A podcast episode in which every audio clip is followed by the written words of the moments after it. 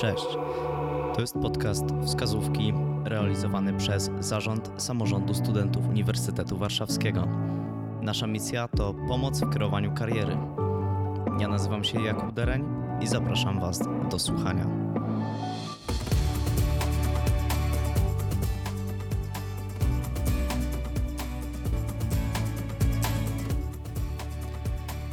E, Cześć, witamy w drugim odcinku. Moim dzisiejszym gościem jest e, pani dr Karolina Łudzińska, e, która e, pracuje na Wydziale Zarządzania Uniwersytetu Warszawskiego. Witam panią serdecznie. Może kilka słów o sobie mogłaby pani powiedzieć. Dzień dobry. Myślę, że jak porozmawiamy, to sprawa się wyjaśni. Nie chciałabym za dużo zdradzać od razu na początku.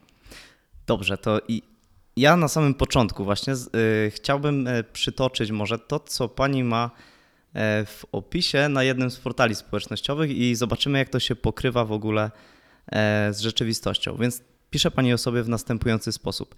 E, Starszy specjalista do spraw zarządzania projektami e, z udokumentowaną historią udanych projektów w biznesie, badaniach i edukacji kadry pracowniczej. E, Posiadam umiejętności analityczne, przedsiębiorcze, marketingowe, a także w zakresie rozwoju organizacyjnego, badaniach, społecznej odpowiedzialności biznesu i strategii. Silne umiejętności organizacyjne i komunikacyjne są poparte stopniem doktora nauk ekonomicznych uzyskanego na SGH. Jak to się ma do rzeczywistości? Przyznam szczerze, że to chyba dawno temu pisałam. Ale chyba ma się dobrze. Odpis jest całkiem aktualny, oprócz tego, że właściwie chyba bardziej pracuję dzisiaj jako menadżer niż starszy specjalista, chociaż tak naprawdę zaczęłam swoją karierę zawodową od biznesu i właściwie na dzień dobry zostałam menadżerem. Mhm. bo zaczynałam tą karierę prosto po studiach. Yy, Zaczęłam studia na uniwersytecie dla przyjemności. Jeśli komukolwiek jaką radę mogłabym dać, co studiować, to to naprawdę, co nas interesuje najbardziej. I zaraz po studiach poszłam od razu do pracy, bo to były lata 90. i dostałam taką super ofertę pracy, że nie sposób było odmówić. Młoda dziewczyna, która dostaje ofertę pracy branży luksusowej, naprawdę dla najlepszych marek świata, takich jak Cartier, Montblanc, Hugo Boss i Laura Biagiotti, to była oferta nie do odrzucenia. Więc właściwie ta praca mnie wciągnęła i biznes. A ponieważ wtedy w Polsce naprawdę niewiele osób mówiło po angielsku, więc zostawało się menadżerem dosłownie z dnia na dzień. I czym pani się zajmowała na początku? Marketingiem.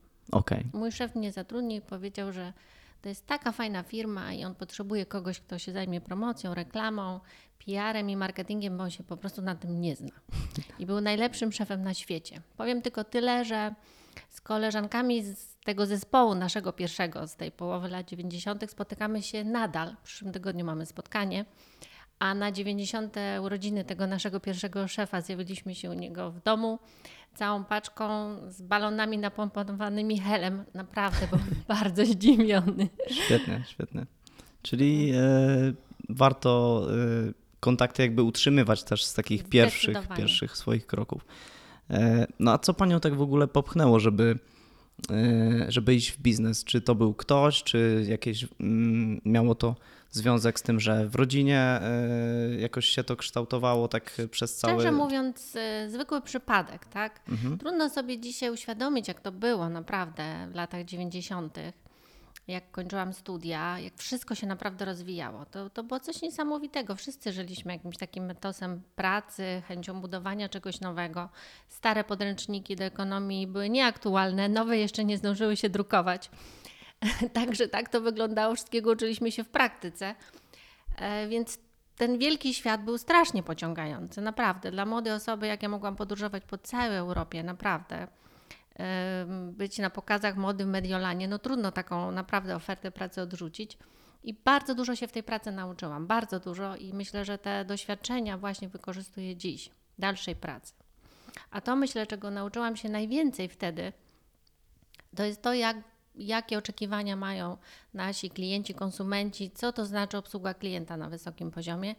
I szczerze powiem, że staram się naprawdę znaleźć tą umiejętność i tą potrzebę i tą kompetencję wszędzie. Nawet pracując ze studentami dzisiaj na uniwersytecie, bo studenci są naszymi klientami, nas jako, jako naszego uniwersytetu.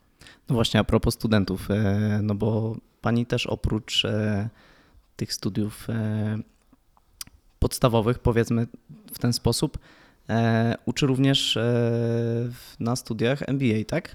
Nie, na studiach MBA nie uczę. Tam właśnie pełnię taką funkcję bardziej organizacyjną. Mhm, I okej. tam zajmuję się projektami. To znaczy, mam takie swoje grupy dedykowane, nazwijmy to korporacyjne studentów, którzy chcą studiować MBA, ale też zajmuję się takimi programami szytymi na miarę dla korporacji, czyli organizujemy takie programy czy studia podyplomowe dedykowane dla konkretnej firmy i robimy to w sposób naprawdę taki bardzo zindywidualizowany, skustomizowany. Do tego stopnia, że Program staramy się budować dość ogólny, ale na przykład do wybranych przedmiotów zapraszamy też osoby z firmy, ekspertów wewnętrznych. Tak? Jeśli na przykład wykładowca Wydziału Zarządzania ma prowadzić zajęcie z finansów, to spotyka się z osobą odpowiedzialną za finanse, czyli najczęściej dyrektorem finansowym firmy, która deleguje menedżerów na studia, żeby ustalić z nim, jakie są po prostu priorytety, co jest najważniejsze, na co zwrócić uwagę. Dlatego, że w finansach można e, mówić bardzo długo i bardzo namiętnie i wykładać przedmiot dwa semestry spokojnie, po 30 godzin każdy, a najczęściej na taki program jest 16 godzin dydaktycznych poświęconych na finanse i tak z każdego przedmiotu, więc to są naprawdę takie dla najwyższej kadry, powiedziałabym, właśnie takie z branży luksusowej trochę programy szyte na miarę. Dobrze, w takim razie y, jakie są y, największe wyzwania, y, z którymi mierzy się Pani na co dzień i też co sprawia przy okazji największą przyjemność Pani w wykonywanej pracy? Największym wyzwaniem jest chyba to, że ja naprawdę bardzo dużo pracuję, bo właściwie jest tak, że pracuję jakby, można by tak powiedzieć, na dwóch nogach. Moja praca jest na uniwersytecie dziś, ponieważ z jednej strony jestem pracownikiem administracyjnym, który właśnie ma takie obowiązki jak przygotowanie programów dla firm szytych na miarę, organizacja też różnego typu wydarzeń temu towarzyszących, kon- konferencji, graduacji, przygotowywania ofert, rozmawiania z klientami, ale także zajmowania się tymi korporacyjnymi studentami, takich takimi studentami jak studenci programu Executive MBA. A z drugiej strony jestem też nauczycielem akademickim. Często te światy się bardzo przeplatają, ale prawda jest taka, że każda z tych prac jest absorbująca, a jeśli chce się coś robić dobrze, to trzeba się po prostu temu oddać, maksymalnie jak jest to możliwe. Więc czasami prawda jest taka, że doba jest za krótka. E, Natomiast staram się naprawdę robić to bardzo rzetelnie, gdyż generalnie wierzę w pracę. Jeśli cokolwiek mogłabym naprawdę młodym ludziom doradzać, to jest pracowitość. Jeśli ktoś jest zdrowy i pracowity, to zawsze sobie w życiu poradzi. Marzenia nie spełniają się same, marzenia się spełnia ciężką pracą. Jeśli ktoś ma tą pracowitość w sobie, to pogodzi wiele różnych funkcji, wiele różnych zadań i z każdej z tych różnych nawet prac może czerpać satysfakcję i przyjemność, nawet mimo tymczasowego zmęczenia, które kiedyś minie i, i będzie nowy dzień. A satysfakcja jakby z tej, z tej pracy bywa naprawdę czasami po prostu i wspaniała, i przyjemna, i też rozwijająca. No tak, a tym bardziej jeszcze praca z ludźmi, prawda? Bo Pani na pewno pracuje z wieloma osobami, spotyka się z różnymi, e, z różnymi pracownikami z różnych branż i e, ma Pani teraz ten taki pogląd po prostu z wielu perspektyw, prawda? To prawda, to prawda. W pracy w ogóle menadżera przyszłej, wydaje mi się, że praca z ludźmi jest czymś praktycznie chyba najtrudniejszym. Łatwiej pracuje się z komputerem, jeśli się szczególnie jest biegłym w jego obsłudze, prawda? I wspaniale potrafi się obsługiwać arkusze Excel, czy, czy inne pliki graficzne, czy inne programowanie. Praca z ludźmi jest zawsze wyzwaniem. Ale w moim przypadku ja zawsze chciałam pracować z ludźmi. Zresztą moja historia jest taka dość nietypowa, bo chodziłam do dobrego liceum w Warszawie, żeby nie powiedzieć jednego z najlepszych, do liceum bardzo, bardzo znanego, liceum Mienia Batorego. Pozdrawiam kolegów, innych absolwentów i byłam w klasie matematyczno-fizycznej i właściwie wybrałam ten profil, ponieważ nie bardzo jeszcze wiedziałam, co chcę robić w życiu, a to były jak się ma lat 15, to nie są proste decyzje, a też to były takie czasy, że nie byliśmy przyjmowani na studia na podstawie wyników matury, tylko pisaliśmy maturę, a zaraz potem były egzaminy na studia. Co z jednej strony było mankamentem, ale z drugiej strony miał tą zaletę, że jeżeli ktoś zmienił zdanie tak jak ja, to mógł zmienić diametralnie kierunek studiów. ja też tak to zrobiłam ku załamaniu całej rodziny.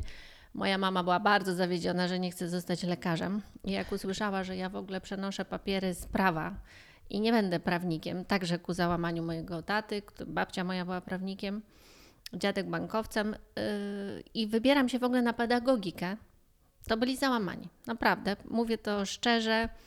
Mojej mamy siostra jest nauczycielem, już emerytowanym, była nauczycielką chemii wiele lat w technikum. Pofatygowała się do mnie na rozmowę, żebym tego nie robiła. Moja polonistka, mimo że klasa była matwist, to była osoba, którą bardzo szanowałam, wręcz uwielbiałam jako nauczyciela i była dla mnie takim, takim naprawdę mentorem w tamtym okresie. Powiedziała mi wprost, dziecko, co ty robisz? Chcesz uczyć innych, to idź na politechnikę, albo nie wiem, na polonistykę właśnie, albo języka się naucz, to będziesz nauczycielem, ale pedagogika po matwizie naprawdę było ciężko mi wszystkich przekonać, ale uparłam się yy, i powiem szczerze, to była moja najlepsza decyzja w życiu, bo ja się tam nauczyłam właśnie rozmawiać z ludźmi, pracować z ludźmi. Nie, chyba gdzieś to we mnie drzemało wcześniej, że ja lgnę do ludzi i lubię i umiem to robić. Same studia były dla mnie bardzo łatwe. Przyznam szczerze, i 5 lat zrobiłam w 4 i poszłam na następne studia. Potem studiowałam ośrodku studiów amerykańskich, także skończyłam amerykanistykę jeszcze. Natomiast myślę, że byłabym dzisiaj inną osobą, inną mamą, innym człowiekiem, innym pracownikiem, gdyby nie te studia pedagogiczne, które były wspaniałe naprawdę dla młodej, młodej dziewczyny, więc jeśli mogę cokolwiek młodym ludziom polecić, studiujcie to, co lubicie, bo nigdy nie wiecie, jaka praca na Was czeka. Świat jest tak zmienny, jest tyle możliwości, nie jesteśmy w stanie przewidzieć tak naprawdę, czego pracodawcy będą nas oczekiwali jutro. Więc zawsze warto rozwijać swoje kompetencje i zainteresowania i po prostu starać się być w tym, co lubimy, najlepszym możliwie najlepszym w ramach własnych możliwości, kompetencji, zdolności, umiejętności. A propos kompetencji, właśnie o których Pani powiedziała, y, jakie są dzisiaj pożądane? Jakie te umiejętności trzeba mieć dzisiaj, żeby dobrze sobie radzić w pracy, żeby być, y, żeby też się wyróżniać i żeby być w ogóle dobrym, może liderem nawet? Mhm. To jest bardzo trudne dzisiaj pytanie, prawda? Tak jak powiedziałam, bardzo trudno jest nam ocenić, co będzie potrzebne, ale jedno wiem na pewno, że na pewno są nam potrzebne te ludzkie kompetencje, których maszyny nie są w stanie się nauczyć. Takie, których sztuczna inteligencja przynajmniej na razie nie jest w stanie się nauczyć. Czyli to są te wszystkie kompetencje społeczne, komunikacyjne, komunikatywne, yy, kreatywne to jest coś, co jeszcze dla maszyn przez jakiś czas chyba będzie jednak niedostępne. I te umiejętności właśnie społeczne, umiejętność bycia empatycznym, otwartym na innych, umiejętność rozmowy z innymi ludźmi, jest zawsze bardzo w życiu potrzebna, czy to w pracy, czy w życiu społecznym. Zawsze powtarzam, że warto i trzeba z innymi rozmawiać, bo tego się dowiadujemy zawsze, co nam potrzebne, co najciekawsze. Poznajemy innych co nas może bardziej rozwinąć. Chyba nie ma takiej drugiej sfery, którą możemy tak bardzo rozwinąć, właśnie jak rozmowa z innymi.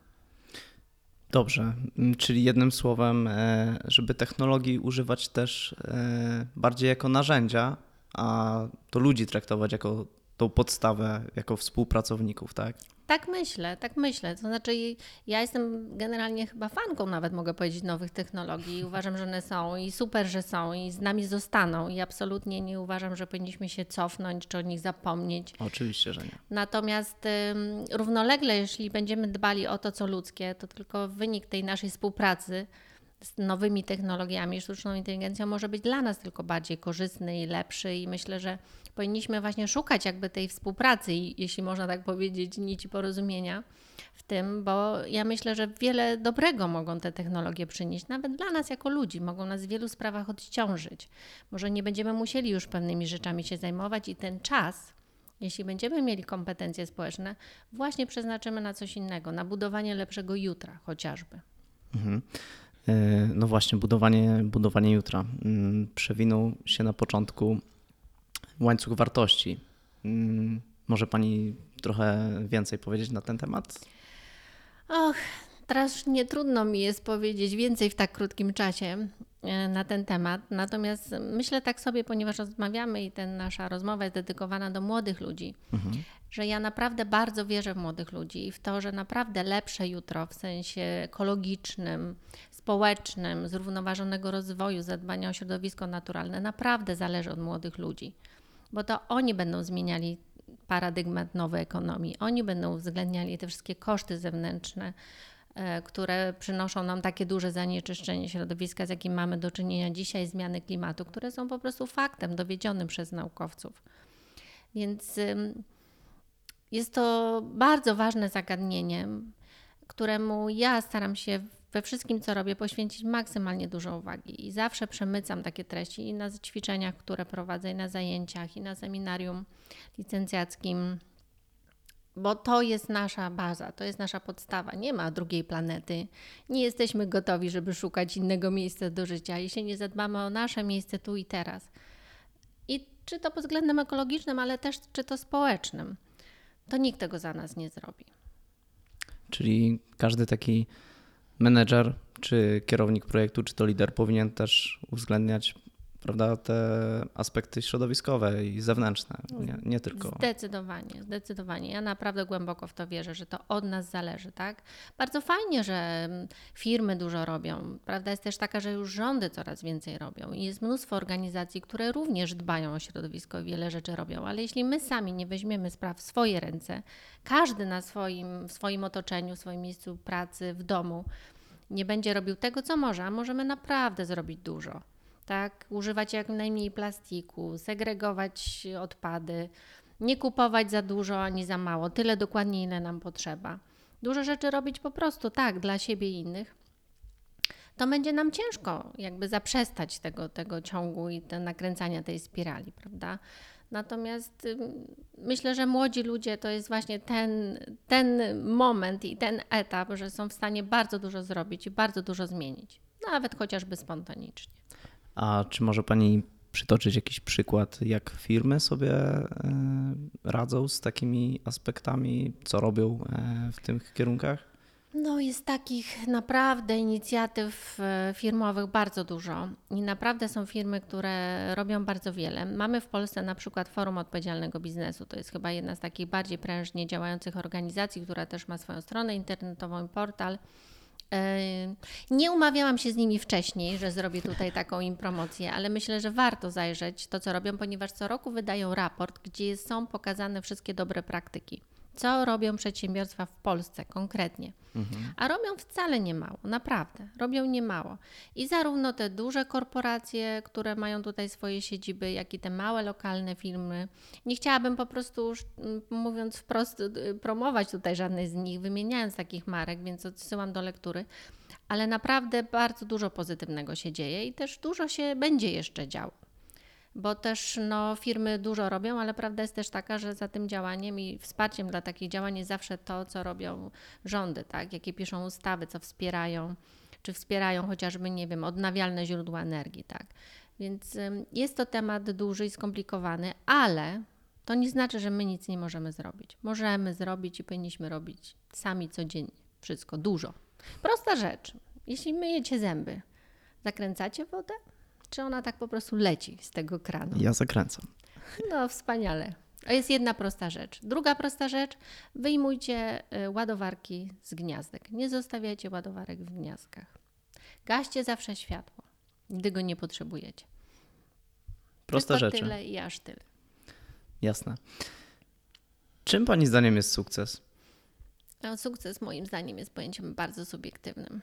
No to co trzeba robić, mhm. żeby, żeby sukces osiągnąć? Co młodzi ludzie powinni e, robić, żeby jakoś e, być tacy, takimi szczęśliwi, szczęśliwymi i, i zadowolonymi z życia? Tak Pani zdaniem po prostu. Moim zdaniem wcale to nie jest takie łatwe. Wiecie, myślę, że mojemu pokoleniu które kończyło studia w latach 90., było trochę łatwiej wbrew pozorom, dlatego że nasza ścieżka była prostsza. Nie mieliśmy takiego wyboru jak wy dzisiaj. To z jednej strony wydaje się w ogóle cudowne, że możemy aplikować na uczelnie zagraniczne, możemy podróżować, ale z drugiej strony ten szeroki wybór też powoduje, że trzeba podejmować decyzje, a to zawsze jest w życiu najtrudniejsze. Mimo, że podejmujemy decyzje na co dzień, to często nie są one dla nas proste. Więc myślę, że dzisiaj młodzi ludzie są e, pod jeszcze większą presją niż my kiedyś byliśmy właśnie na ten sukces, na zdobywanie świata, na nie wiem, wykazywanie się swoimi talentami, tak przede wszystkim na konkurowanie w środowisku, które jest dzisiaj przecież bardzo konkurencyjne, prawda? Więc ja mam chyba tylko jedną taką radę, żeby robić swoje. Żeby jechać przysłowiowo swoim pasem na ulicy, swoim pasem ruchu. Żeby kierować się tym, co dla mnie jest ważne i żeby budować na własnych kompetencjach. Nie martwić się słabościami, bo każdy z nas je ma, ale jeśli będziemy rozwijać to, co w nas dobre, pozytywne, w czym jesteśmy dobrzy, to wcześniej czy później zaprowadzi nas to do sukcesu. I po prostu robić swoje i pracować, tak? Pracować, pracować i jeszcze raz pracować, chcąc się rozwijać, bo nigdy nie wiadomo, co będzie potrzebne. Ale wtedy jest naprawdę duża szansa, że efekty przyjdą same. Zawsze powtarzam moim dzieciom, żeby nigdy nie uczyli się dla stopni. Jak się nauczą i naprawdę będą potrafili rozwiązać zadanie, odpowiedzieć na pytanie, to te dobre stopnie przyjdą same. Myślę, że podobnie jest w pracy. Nie można się frustrować i na przykład kierując się tym, że będę zarabiał bardzo dużo. Jeśli będę pracował dobrze i inni to docenią, to te pieniądze też się pojawią. Wcześniej czy później. To już podsumowując, trzy takie rady, które, e, których pani udziela. Czyli jedna, już pierwszą mamy, pracować, prawda? Tak, myślę, że pracowitość jest cenie. Po drugie, rozmawiać z ludźmi. Ja wiem, że młodzi ludzie są bardzo czasem wpatrzeni w swoje małe ekrany telefonów. I ja nie mówię, że to jest złe, to jest potrzebne, to jest super, świetnie, że mamy te komunikatory, ale czasem naprawdę warto odłożyć ten telefon i nawet ćwiczyć sobie takie odkładanie go na dal, w dalszym, e, że tak powiem, położeniu, nie pod, w zasięgu ręki żeby wyjść do innych, żeby nawet czasem przymusić się, ale tak jak powiedział Aronson w swojej słynnej książce, człowiek jest istotą społeczną i tego nie da się oszukać i nic nie zastąpi tego kontaktu i tylko rozmawiając z innymi rozwijamy się, możemy się dowiedzieć innych rzeczy. A trzecia moja rada jest taka, żeby stale próbować się rozwijać, żeby nie stać w miejscu. Uczyć się czytać, uczyć się innych języków, to są wszystko takie drobne, ale ważne rzeczy. Tak? I nie mówię nawet o jakichś wielkich kursach, kolejnych kierunkach studiów. Czasem warto małe rzeczy rozwijać samemu. Jak zaczynać, to kończyć. To też prawda. Doprowadzać sprawę do końca. O tym nawet mówił e, w pierwszym odcinku pan, e, pan doktor Michał, żeby właśnie każdy projekt, który się rozpoczyna, kończyć po prostu. E, Na sam koniec e, mam takie pytanie. E, Jaką może książkę, albo podcast, albo audiobook e, poleca Pani po prostu, żeby właśnie nawiązując do tego rozwoju, żeby się rozwijać? Ja niedawno i bardzo żałuję, że tak późno mm, odkryłam audiobooki.